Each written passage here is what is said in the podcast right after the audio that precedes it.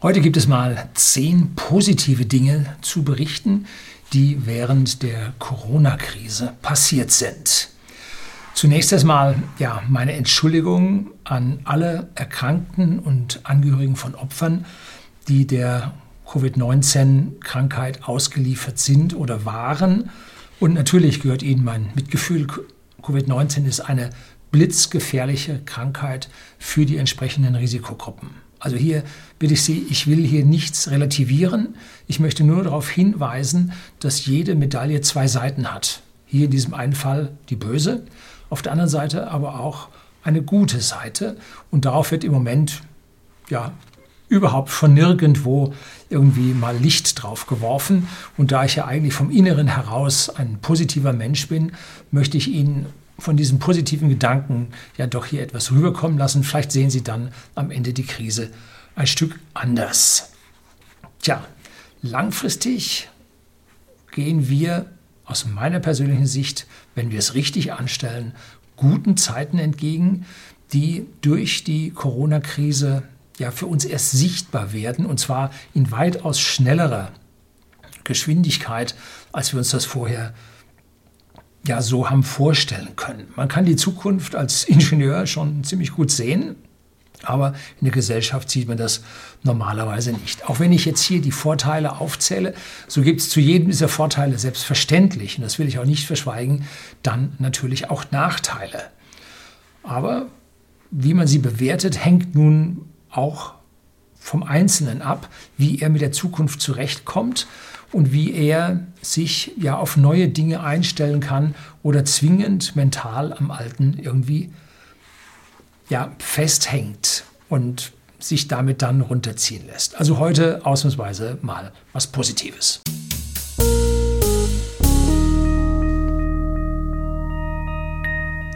Guten Abend und herzlich willkommen im Unternehmerblog, kurz Unterblog genannt. Begleiten Sie mich auf meinem Lebensweg und lernen Sie die Geheimnisse der Gesellschaft und Wirtschaft kennen, die von Politik und Medien gerne verschwiegen werden. Und heute kommen wir auf die positiven Seiten der aktuellen Krise zu sprechen. Hm, fällt dir da was ein? Vielen fällt erstmal gar nichts ein. Vor allem denen, äh, die jetzt vielleicht in Kurzarbeit zu Hause sitzen oder ihren Job verloren haben. Natürlich. Auch hier mein Mitgefühl aber richten Sie den Blick nach vorne. Es sollte ein Silberstreif am Horizont zu erkennen sein. Und wenn Sie ihn noch nicht sehen, will ich Ihnen heute hiervon ein paar, ja, zumindest mal äh, Bilder zeichnen. So, Punkt 1 ist die Hygiene. Ich bin immer ein Mensch gewesen, der hat sich also furchtbar davor gescheut, anderen Menschen die Hände zu geben. Ich weiß nicht, ob ich da als Kind äh, so den Tanten die Hand geben musste und ein Diener, wissen Sie was ein Diener ist, so eine Siebenachtel Verbeugung. Äh, also da immer die Hand geben irgendwelchen Menschen. Ähm, ich muss fremde Menschen nicht berühren, um mit ihnen in Kontakt zu treten. Wenn also irgendwo auf irgendeinem E-Cannonball Event oder sonst, wo mich jemand trifft, jeder stürmt auf mich zu und will mir die Hand geben und ich immer, nein, nicht. Äh, mittlerweile, tief in der Corona-Krise drin, ist das nicht mehr da. Das tun die Menschen nicht mehr. Und das erfüllt mich mit Freude. Und zwar auf der einen Seite, es gibt die Menschen, die geben ihnen so die kalte Fischflosse, wow, Schweiß gedrängt, kalter Schweiß. Die, die anderen machen mit ihnen gleich mal Muskelmessen, wer kann fest dazudrücken. Äh, so, also die positiven Händeschüttlungen äh, halten sich dann doch sehr in Grenzen.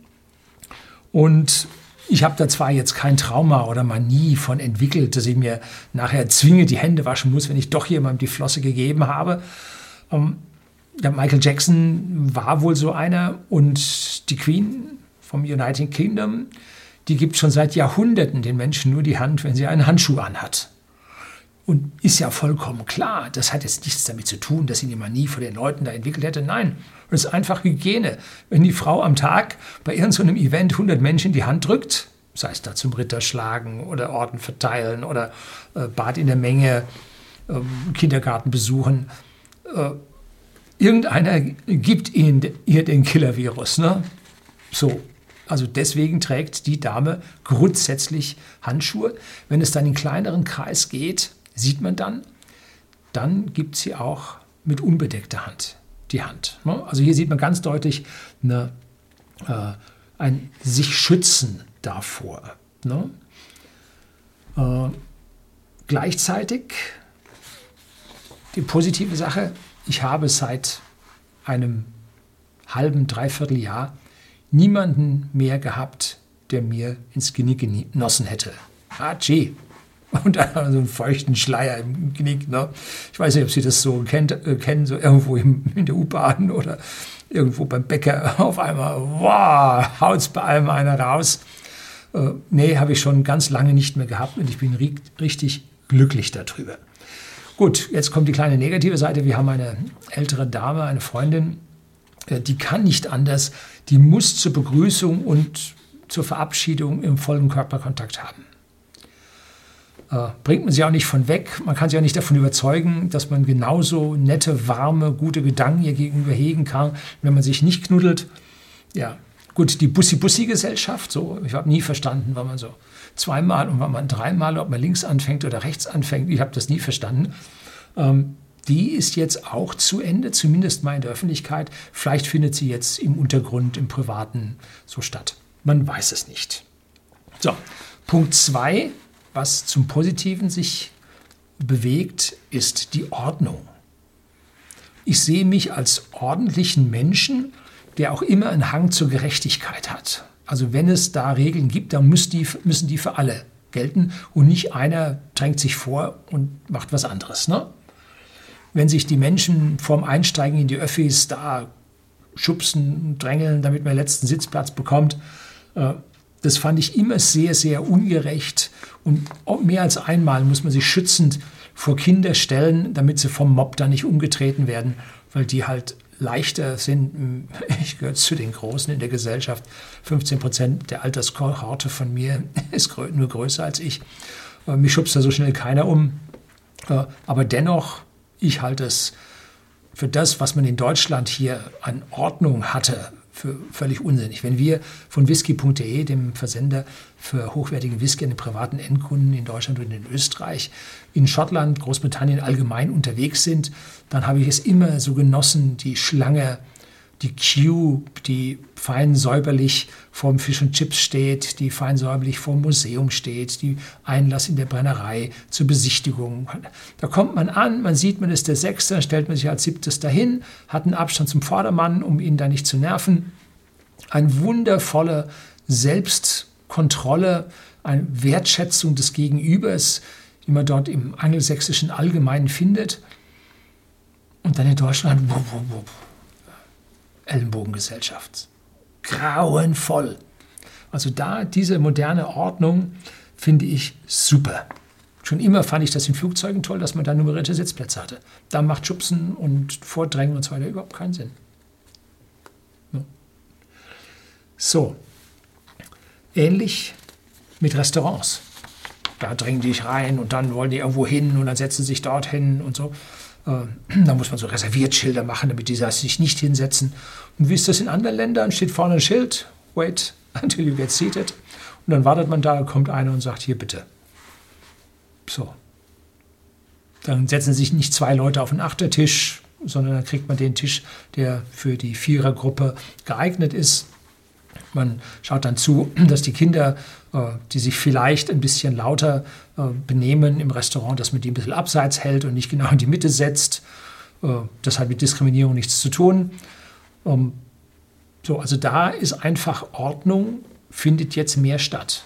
Man hat sich Gedanken über Konzepte gemacht, diese Konzepte setzt man durch und das führt zu mehr Ordnung, damit auch zu einer höheren Geschwindigkeit, dazu für ein angenehmeres Erlebnis, für das ja, das Ausbremsen von rücksichtslosen Menschen.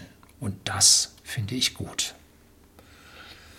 Dann geht es weiter mit dem Homeoffice. Die Arbeitswelt ändert sich und statt die Menschen so in Büros zusammenzupferchen, kann man jetzt ganz entspannt zu Hause sitzen und seine Arbeit tun. Es gibt keine Kleiderordnung, man kann da mit seiner Jogginghose sitzen, mit oder ohne Schuhe, ganz egal. Und Natürlich kann man als Chef die Arbeitsleistung des Einzelnen auch im Homeoffice beurteilen. Und zwar besser. Man muss die nämlich nach seiner Arbeitsleistung bewerten und nicht nach den Stunden, die der da abgesessen hat. Ne? Vor allem am Ergebnis, das halte ich für viel, viel gerechter.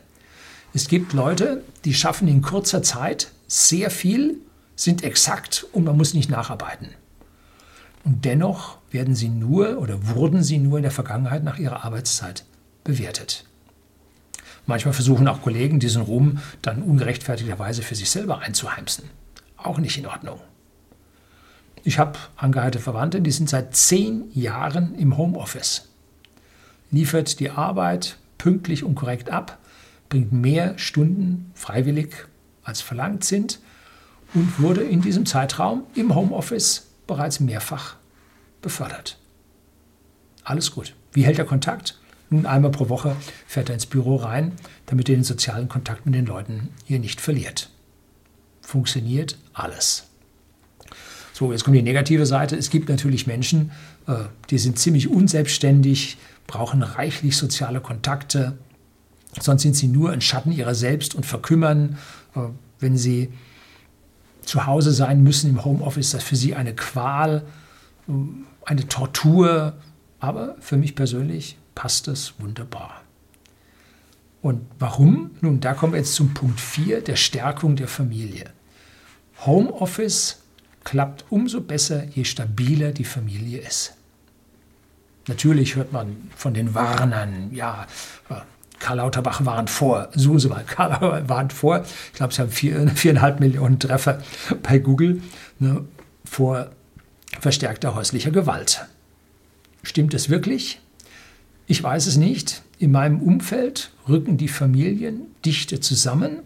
Man hilft sich mehr, man teilt sich die Kinderbetreuung. Und natürlich gibt es Probleme in bildungsfernen Schichten, wo Kinder ohne Schulzugang nun wirklich nichts mehr lernen. Das soll man nicht verschweigen. Aber im Bildungsbürgertum findet eine familiennahe, eine realitätsnahe Beschulung statt. Es fehlt natürlich Goethe und äh, Gleichung mit zwei Unbekannten und die beliebte Kurvendiskussion. Aber wenn das fehlt, so großen Schaden richtet das nicht an, weil die Leute, die wir aktuell aus der Schule rausbekommen und bei uns bei whisky.de anstellen, äh, da ist mit Gleichung mit zwei Unbekannten und Goethe nun auch nicht viel auf dem Schirm. Ne? Da werden dann doch eher in der Schule ganz andere soziale Dinge gelernt, die einem rot-grünen Weltbild dann besser entsprechen. Ne? Also richten hier Lehrer nicht häufiger größeren Schaden an? Hm? Also ich bin mit dem Homeschooling nicht so sehr auf dem Kriegsfuß wie manche andere auch nicht. Also ich möchte jetzt da nicht zu sehr drauf rumreiten, also mein Eis ist da nicht sehr dick, auf dem ich stehe. Ja, weiß ich. Aber in unserer Familie erweiterten Großfamilie funktioniert es. Jetzt kommen wir zum Punkt 5 und das ist einer der wichtigsten. Der Konsum lässt nach. Wir sehen eine riesige Pleitewelle durch die Modelabels und die äh, Modeketten, äh, Verkaufsketten äh, durchfahren, wie ein Sturm eine Schneise in einen Wald schlägt.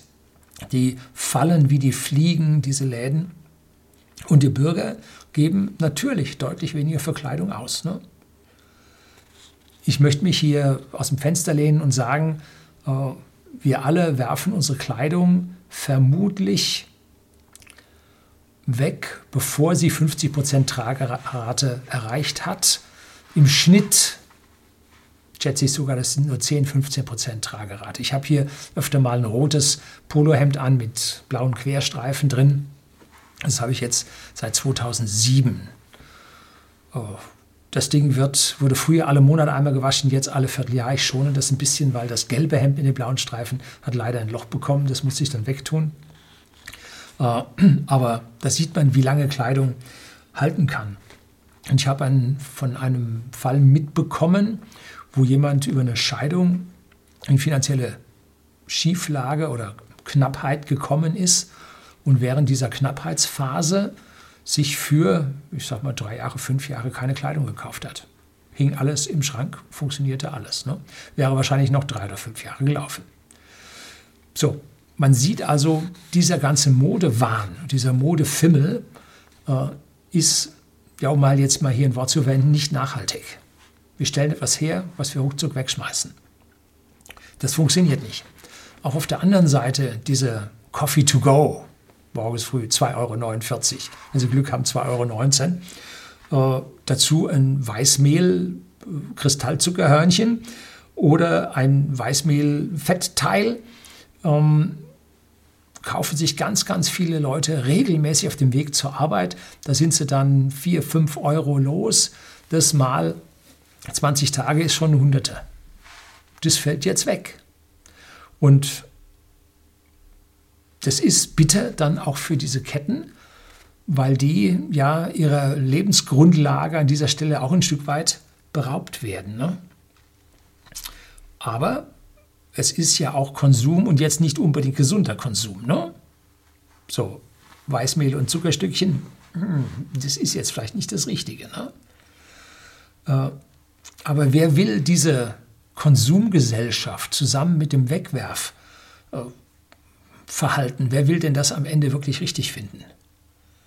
Konnte ein, ein Arbeitsplatz in der Modeindustrie jemals nachhaltig sein?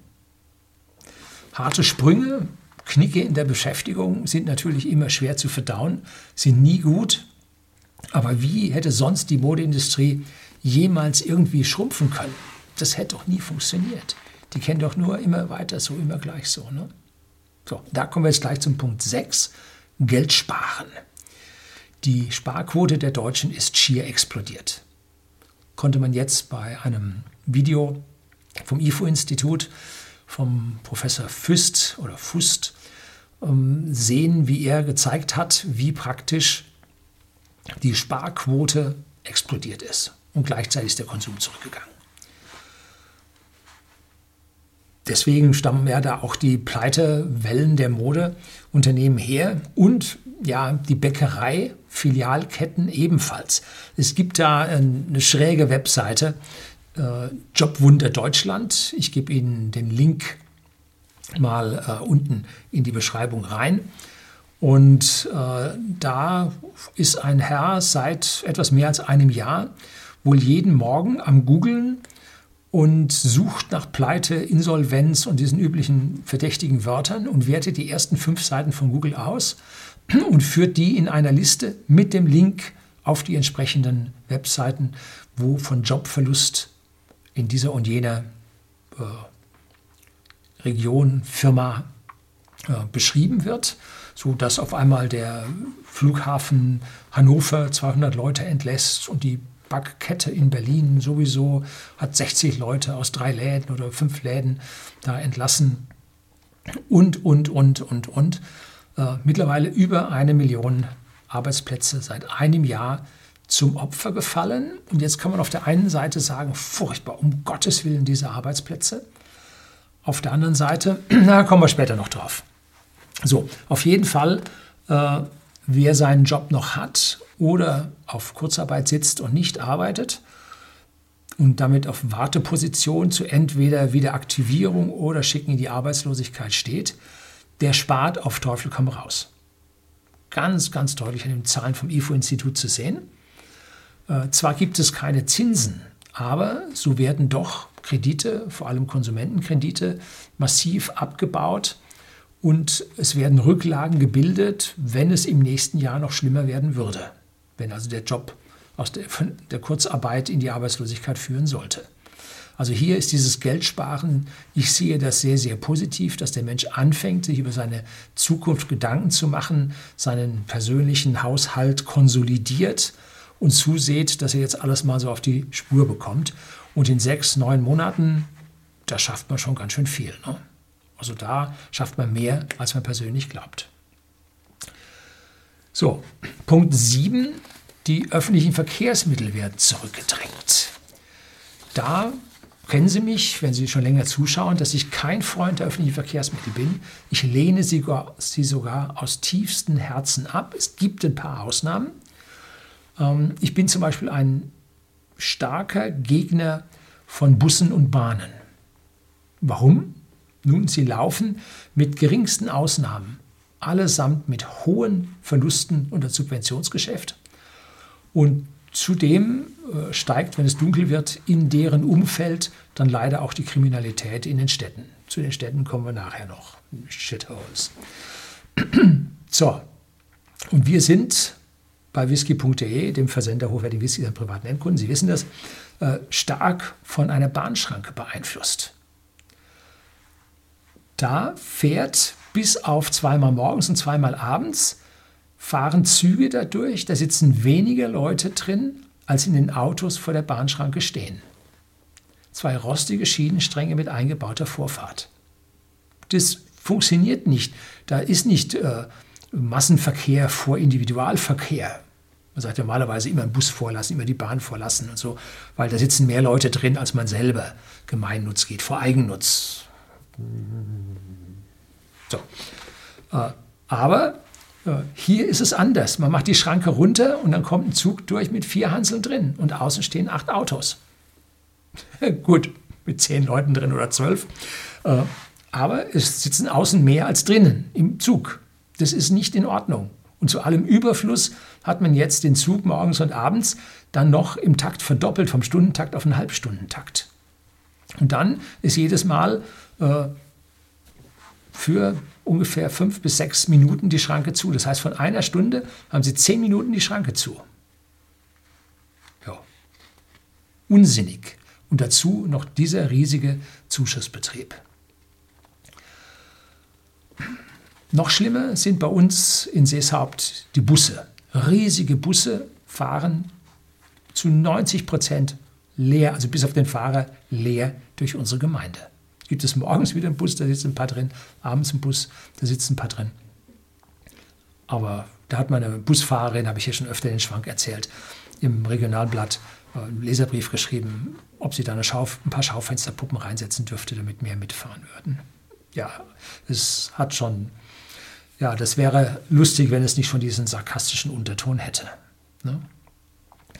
Natürlich gibt es auch öffentliche Verkehrsmittel, die machen total Sinn. Zum Beispiel die großen People Mover in den Städten, die U-Bahn, eigener Takt, die da durchgehen und fahren. Das ist schon sehr entlastend.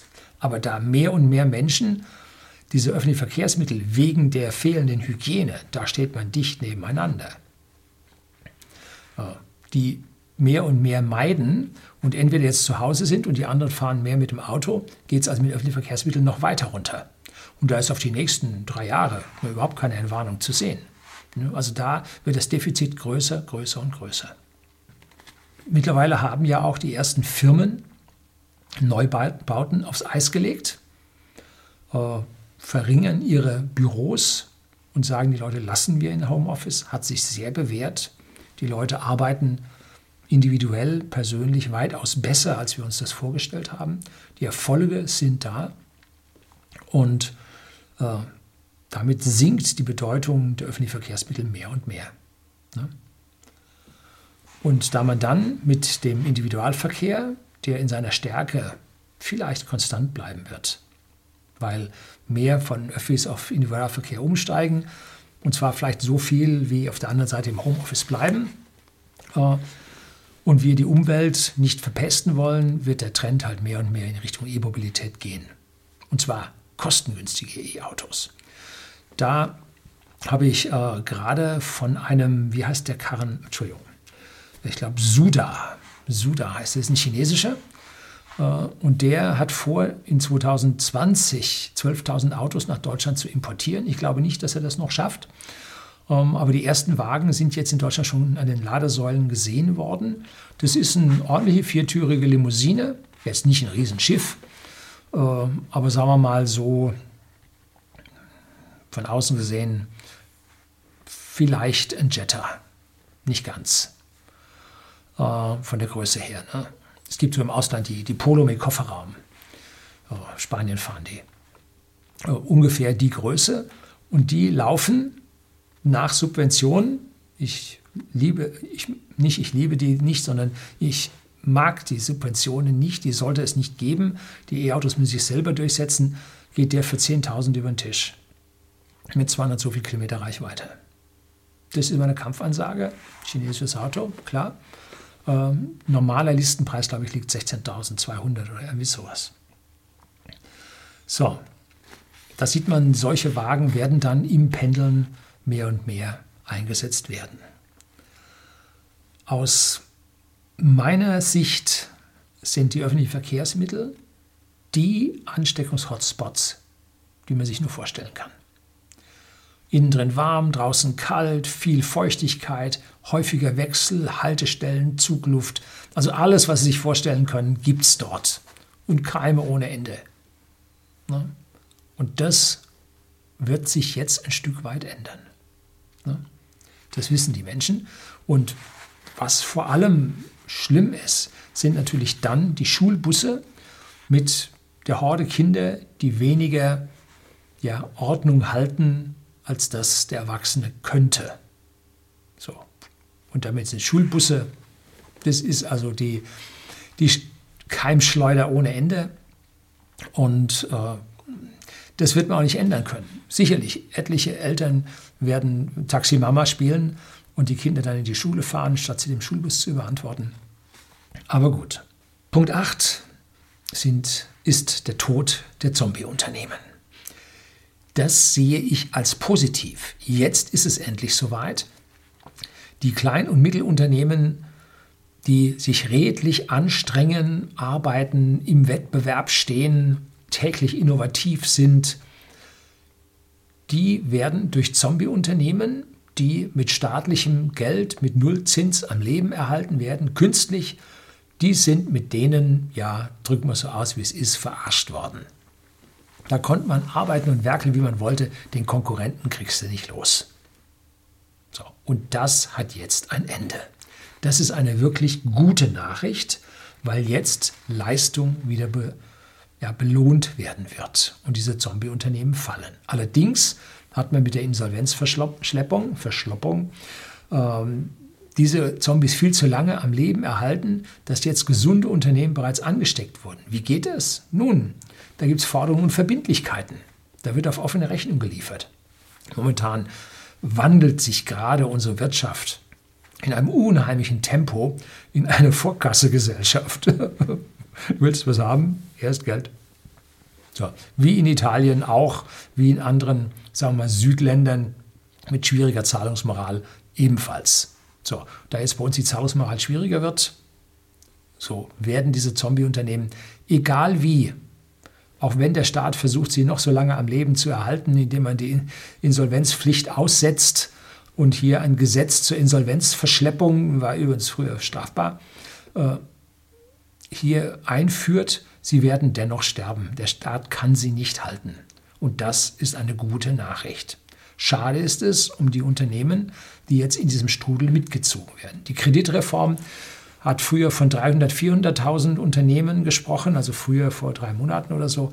Mittlerweile hat sie die Zahlen nach oben korrigiert. Ich habe mal eine Zahl beim Dr. Markus Krall von 800.000 gehört. Erscheint mir jetzt ein bisschen hoch, aber ich kann mir vorstellen, dass 20, 25 Prozent aller unserer Unternehmen heutzutage auf der Kippe stehen. Und das ist auch kein Wunder, weil unsere gesamte Wirtschaft einfach nur hinten dran ist. Wo ist die ganze Digitalisierung? Wo sind die Innovationen? Die meisten haben doch nur alles Zeug. Entschuldigung. Mode, Vergnügung, Konsum, aber wirkliche Innovation, Dinge, die die Menschen, ja, die Wohlstand schaffen sind, hm, ja, doch dann eher nicht. Ne? So, es gibt, wie gesagt, diese Webseite Jobwunder Deutschland, die ist an manchen Stellen ein bisschen sehr provokant, muss man schon sagen. Der geht also jetzt von einer Arbeitsplatzvernichtung von einer Million Stellen mittlerweile aus. Und wir merken das selber bei uns, dass wir jetzt auf einmal wieder Mitarbeiter rekrutieren können. Wir haben auch wieder eingestellt, hatten jetzt auf Monster äh, auch eine Stellenanzeige wieder draußen, äh, tolle Bewerbungen bekommen. Und viele von diesen Bewerbungen waren bereits zum 31.12. gekündigt. Das heißt, jetzt rennt's und die Leute bewerben sich. Die Runde ist gerade voll am Laufen und man hat wirklich wieder schöne Auswahl. Na? Natürlich kommen wir jetzt zu einem bösen, fetten Knick in der Beschäftigung. wenn 25 Prozent der Unternehmen draufgehen, dann gehen 25 Prozent der Arbeitsplätze mit drauf. Das ist furchtbar. Keine Frage, will ich hier nicht wegdiskutieren. Aber irgendwann müssen wir diese Arbeitsplätze loswerden. Das geht nicht, dass die uns unsere Zukunft verspielen. Und für viele, die jetzt kurz vor der Rente stehen, ist das natürlich furchtbar, ne, wenn die jetzt ihren Job verlieren. Ja, noch furchtbar ist die, die jetzt gerade über 40 sind, die recht schwer, weil sie jenseits des digitalen Grabens leben, einen Job finden, äh, sich damit also schwer tun, äh, noch nicht so alt sind, dass sie frühzeitig jetzt in Frührente gehen könnten. Äh, für die ist das natürlich furchtbar. Aber es werden nur, ich sag mal, fünf Jahre sein, wo wir durch ein tiefes Jammertal mit dieser Arbeitslosigkeit gehen werden. Und dann geht es wieder aufwärts. Ich bin froh, dass das jetzt passiert und nicht erst in zehn Jahren, weil jetzt bin ich äh, noch fit und auf dem Punkt, äh, habe noch ungefähr so zehn Jahre Arbeit vor mir. Und wenn es dann fünf Jahre jetzt schwierig wird, ähm, weil natürlich alle anderen Unternehmen bei einer so hohen Arbeitslosenquote natürlich leiden werden wie nur was, ne? äh, dass man dann nach fünf Jahren hinten wieder rauskommt. Das wird eine harte Zeit, aber wir werden am Ende dieser harten Zeit sehr belohnt werden, weil nämlich dann unsere Wirtschaft wieder anders aussieht. Viel besser als das, was wir heute in unserem Land vorfinden. Ne? So, Punkt 9, der Wegzug aus den Städten. Die Menschen ziehen mehr und mehr aus den, entschuldigen Sie, Shithole-Städten weg, raus aufs Land und die Amerikaner machen uns das vor.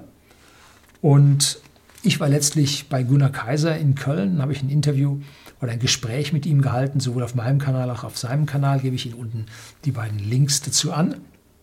Und was da in den Städten an Nudging passiert, ich fahre durch Köln durch, dann steht da, liebe deine Stadt, so in ein Meter hohen Lettern.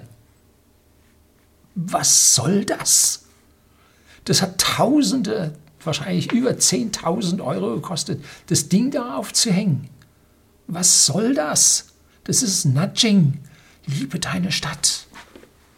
Viele Leute hassen ihre Stadt. Die Mieten sind zu hoch, sie finden keine Parkplätze, äh, Kriminalität ist nicht da, wo sie sie gerne hätten und, und, und. Und jetzt auf einmal, liebe deine Stadt. Man soll das Geld einsetzen, um die Stadt liebenswert zu machen und nicht zu sagen, liebe deine Stadt. Also machen statt reden. Aber so sind nun mal unsere Politiker, die reden viel und machen wenig. so. Ähm, ein Riesenvorteil, die ländlichen Regionen erhalten wieder mehr Gewicht, mehr Bedeutung und hoffentlich dann politisch auch wieder mehr Beachtung. Ganz, ganz wichtiger Punkt. Und in der prähistorischen Entwicklung haben die Menschen nie in so großen Massen zusammen aufeinander gelebt. Und nur als die Menschen sich im Mittelalter in immer größeren Städten zusammenrotteten, warum? Weil mit jeder Verdopplung der Bevölkerung einer Stadt sinken die oder steigt der Wohlstand des Individuums um 15 Prozent, weil sich Skaleneffekte bemerkbar machen. Man muss eine, eine Abwasserleitung bauen und ob ich daran 100 oder 500 Leute anschließe, macht von Kosten fast keinen Unterschied. Ein bisschen Durchmesser größer bauen, das war es aber. So, also hier kommen Skaleneffekte zum Tragen, die eine große Stadt billiger machen als eine kleine Stadt und damit den Bürger helfen. Ansonsten würden die da in diese Megacities reinziehen. Ne? Tut ja keiner freiwillig an. Und damit haben sich dann auch die Seuchen ausbreiten können, weil sie genügend Opfer fanden. Und als diese Seuchen oder diese Seuchenträger, diese Menschen dann auf Weltreise gingen und nun auf unvorbereitete Steinzeitkulturen wie die First Nation in den USA trafen, dann haben unsere Erreger dort gewütet wie verrückt. Ne? Wir hatten die Pest und die Cholera und was es alles für hässliche Sachen gab, haben wir in Europa also übelst über die Jahrhunderte bekommen. Einige Pestepidemien sollen vermutlich auch Ebola gewesen sein, wenn man also da den Dingen, den historischen Berichten folgt. Und damit hatte sich eine gewisse eine gewisse Resistenz gegen diese Keime in unseren äh, Gesellschaften entwickelt. Und ich halte ja dies, äh, der Mensch muss 50 Erkältungen gehabt haben, bevor sein Immunsystem da auf Vordermann ist und so. Ja, das stimmt. Aber mein Gott, ging es denn nicht auch ohne diese 50 Erkältungen? Wenn wir allein in kleineren Gruppen zusammenleben würden, als in diesen Millionen in den Städten. Ne? Und uns zusammenfärchen würden in diesen öffentlichen Verkehrsmitteln, freiwillig in Konzerte und Fußballveranstaltungen mit 50.000 Menschen uns reinpressen. Ja, also das ist fern von mir, halte ich gar nichts davon. Und als wir dann nun nach Amerika kamen, wir Europäer nach Amerika kamen, dann haben wir natürlich unter der Steinzeitbevölkerung, die da null Abwehr hat, gewütet ohne Ende. Ne? So. Also von Natur aus ist der Mensch darauf nicht eingerichtet. Hm? Sollten wir uns eigentlich klar darüber sein. Ich bin übrigens dafür, dass der Mensch sich in der Fläche zersiedelt. Da habe ich jetzt sofort alle Grünen gegen mich. Aber dieses Zusammenpferchen in die Städte macht aus uns genau das, was uns jetzt passiert. Weiter auseinander, geringere Deckung Menschen pro Quadratkilometer, Auseinanderziehen der Bevölkerung, nicht so dicht aufeinander hocken. All das wird jetzt passieren und man wird sich gegen die ja, blockierenden Ideologen in den Ministerien tatsächlich durchsetzen. Wenn die große Krise kommt, dann haben wir erstmal das Problem nicht, weil das Geld nicht da ist. Aber nachher sind wir diese Verordnungen los, bin ich mir ganz sicher. Weil das will man nicht nochmal haben. Ne? Zudem, wann hat ein Kind in einer großen Stadt, jetzt vielleicht ein bisschen bildungsferner, mal eine echte Kuh gesehen. Oder im Schwein die Borsten gekratzt. Oder im Huhn und im Hintern das Ei rausgezogen, wenn es noch warm ist. Das kennt ihr nicht mehr. So. Das ist etwas, was der Mensch eigentlich haben sollte, damit er weiß, wo er in der Natur hingehört. Ganz wichtig. Und jetzt kommen wir dann schon zum letzten Punkt, dem Punkt 10, und zwar der Industrie 4.0. Die wird nämlich durch Corona befördert. Warum? Nun, eng zusammenarbeitende Menschen sind ansteckungsgefährdet. Zum Beispiel gab es Tönnies, der Fleischverarbeiter, da arbeiten 1000 Leute drin. Äh, und da gab es dann nun sehr schnell ein Gesetz, von wem war das? Von dem Roten Heil, oder? Hm, ja, ich glaube schon. Äh, da im Prinzip die Anzahl an Personen auf 50 zu begrenzen. Und was hat die Firma Tönnies gemacht? Die hat erstmal 15 GmbHs gegründet, römisch 1 bis 15 durchnummeriert, äh, um hier dann diese Geschichte zu umgehen. Dann versucht natürlich das Ministerium, äh, diese Werksverträge dann zu verhindern, aber auf der anderen Seite äh, halten natürlich die finderigen, findischen, erfindungsreichen Unternehmer da natürlich volles Rohr dagegen. Äh, wie es ausgegangen ist, weiß ich nicht. Um, wenn Sie einen Link brauchen für die 15 Tochtergesellschaften hier unten von Top Agrar, so eine Webseite aus der äh, Lebensmittelindustrie, können Sie das nachlesen. Tja, was wird denn passieren, wenn jetzt im Prinzip dann äh, diese Werksverträge an der Stelle dann verboten werden, damit man nicht die GmbHs 1 bis 15 macht und so weiter? Dann werden diese Jobs verloren gehen und durch Maschinen ersetzt werden. Das geht nicht. Natürlich geht das. Ist ja in manchen Branchen schon passiert. Zum Beispiel in der Fischindustrie. Da gibt es die einen, die filetieren den Fisch von Hand und es gibt schon die Filetiermaschinen. Die filetieren die Fische vollautomatisch. Äh, Krabbenpoolmaschinen. Zuerst haben sie oben im Norden gepoolt, habe ich immer gerne äh, an der See dann so ein äh, frisches Krabbenbrötchen mir genommen äh, dann haben sie die Krabben per LKW nach Marokko gekarrt, im Kühl-LKW. Dann wurden die in Marokko gepoolt und dann kamen die wieder zurück und dort an dem gleichen Wagen, selben Wagen wieder verkauft. Also an Perversität nicht zu, über, äh, zu überwinden, aber war halt günstiger. Und dann kam einer da oben auf die Idee und hat eine Krabbenpoolmaschine. Hin und wieder hat man jetzt noch mal so ein bisschen was vom Außenpanzer da drin, aber im Grunde genommen, ich sag mal 99 Prozent plus funktioniert. So, und jetzt hast du die Krabbenpoolmaschinen. Die Filetiermaschinen beim Fischen hast du auch. da wird die Fleischfiletiermaschine oder Fleischzerlegemaschine wird auch kommen. Die Schweine kommen alle nach genau, ich weiß nicht, 18 Wochen, 24 Wochen da raus, alle gleich groß. Warum soll das eine Maschine nicht machen können?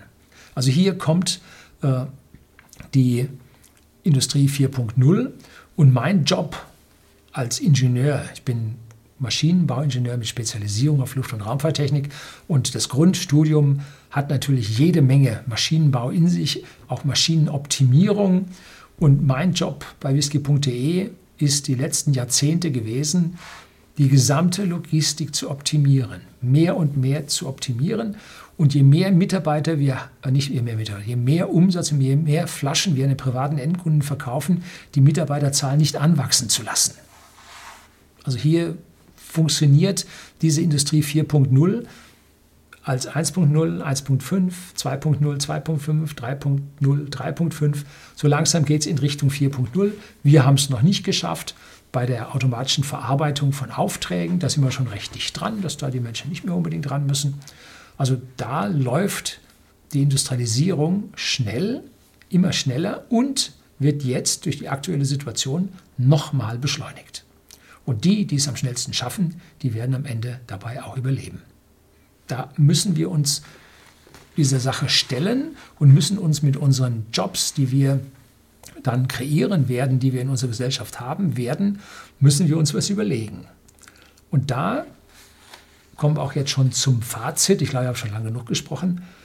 Der idealistische Traum von besseren Arbeitsplätzen, also der rot-grüne Traum von ökologischen Arbeitsplätzen, die gewerkschaftlich abgesichert und hoch bezahlt sind, die, der wird ein, ja, ein Traum bleiben. Da ist wenig Realität mit drin. Die schlechten Arbeitsplätze, die wir die letzten 10, 15 Jahre in unserer Gesellschaft angesammelt haben, eigentlich ab 2009, nach der letzten oder mit der letzten Krise, wo wir etliche Arbeitsplätze nicht haben verfallen lassen, äh, die standen die ganze Zeit schon auf der Abschlussliste und die kommen jetzt weg. Und wir gehen mit Corona ins Bett und wachen in einer neuen Welt auf, die diese Arbeitsplätze halt nicht mehr hat. So, da können die Ideologen reden, da kann man die, sozialistische Utopia herbeten oder grüne ökologische Welten herfantasieren. So wird es nicht werden es liegt an uns, an Ihnen, an mir, an jedem von uns, dass wir jetzt nicht eine Brave New World, das ist dieser dystopische Roman vom Aldous Huxley aus den 30ern, 1932, irgendwo da, äh, aufwachen, sondern dass wir unsere Gesellschaft individuell gestalten, proaktiv, dass wir den Kulturmarxisten keinen Raum lassen, aber auch nicht den ewig Gästigen in der AfD die dahin zurück wollen, wo wir früher waren. Auch denen dürfen wir das Feld nicht lassen. Ne? Auch die Vollökos, das wird es nicht werden. Einzig unsere Willens- und Schaffenskraft, die wir als Individuen haben, die Kreativität des Individuums, den Weg zu suchen, das wird unsere Zukunft sein. Und nicht irgendein Politiker, ein Ministerialbeamter, äh, ein Planwirtschaftler, der uns sagt, wie es geht und dass wir eine Ökodiktatur brauchen, weil die Demokratie zu langsam ist. Wir brauchen Freiheit für das Individuum, dass das Individuum seinen Job findet. Jeder Mensch ist für sein eigenes Schicksal verantwortlich. Niemand sonst. Natürlich gibt es Menschen, die unsere Hilfe, unsere Fürsorge brauchen. Ganz klar. Aber mit ausreichend Wohlstand in der Gesellschaft, ist diese Fürsorge natürlich von alleine da. Wir sind in Seeshaupt am Starnberger See, am Südende vom Starnberger See, eine reiche Gemeinde. Äh, wir haben hier Leute wohnen, den Flick hier wohnen, den Fink, ähm, Vorstände vom BSF, von Bayersdorf, also 15 Prozent äh, Lohnsteuer, der Lohnsteuer äh, geht im Prinzip an die Gemeinden. Und damit konnte unsere Gemeinde super leben. Und ich glaube, wir haben im Moment auch wieder mal keine Schulden. Es wird gespendet an die Stadt oder an die Gemeinde, ein Grundstück für ein Altenheim und, und, und, was alles da gespendet wird.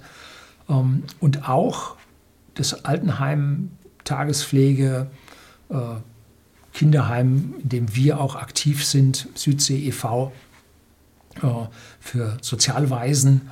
Und wir haben hier also auch diese Heime, das sind, entschuldigen Sie, wenn ich das jetzt so blöd sage, ich fühle mich auch unwohl bei, das sind Luxusheime im Vergleich zu manchen Dingen, die wir da in den Städten sehen. Ne?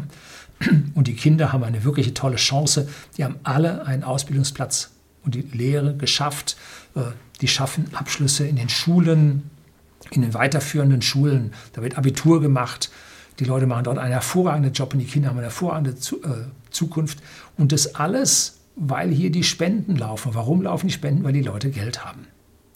Das Wichtige ist, wenn der Mensch Wohlstand hat, dann ist er auch bereit zu geben. Wenn er keinen Wohlstand hat, dann gibt er nichts. In den USA ist das Spendenaufkommen pro Kopf der Bevölkerung viermal so hoch wie in Deutschland. Die Besteuerung ist viel niedriger. Das spenden die Leute. In Deutschland sagen sie, mir nimmt man so viel weg, soll das Staat doch machen. Der hat, nimmt uns doch alles. Ne? Wir haben die höchsten Steuern in Europa, die höchsten Abgaben. Wir sind Weltmeister in Abgaben. Hat die OECD letztlich festgestellt. Wir haben den höchsten Strompreis. Tun doch alle schon was für die Umwelt, muss ich doch nichts mehr tun. Ja, so denken die Leute. Äh, aber man kann sich auf diese Planwirtschaft, auf diese Politiker überhaupt nicht verlassen. Die tun es nicht, wissen wir ja alle. Ne? Sondern man muss es selber tun. Es liegt an einem selber, das vorwärts zu bringen. Niemand sonst. Und wenn die Seelenfänger auf sie zukommen und ihnen das Linke und das Rechte vom Himmel herunter versprechen, glauben sie ihnen nicht. Mit diesen Versprechungen sind wir dahin gekommen, wo wir heute stehen. Sie selber müssen es tun. Sie müssen für sich selber verantwortlich sein. Oben sagen sie zwar, es tut aber keiner. So, das soll es gewesen sein. Das war das Fazit jetzt zu dem, was auf uns zukommt. Und die Corona-Krise ist ein angenehme, angenehmer Beschleuniger für diese ganzen Dinge, die uns in die Zukunft treiben. Allerdings, bevor es besser wird, wird es erstmal schlechter. Ja, äh, ist leider so, kann auch ich nichts dran ändern. Ne? Man kann nur zuschauen, selber als Bestes da durchzukommen. Das soll es gewesen sein. Herzlichen Dank fürs Zuschauen.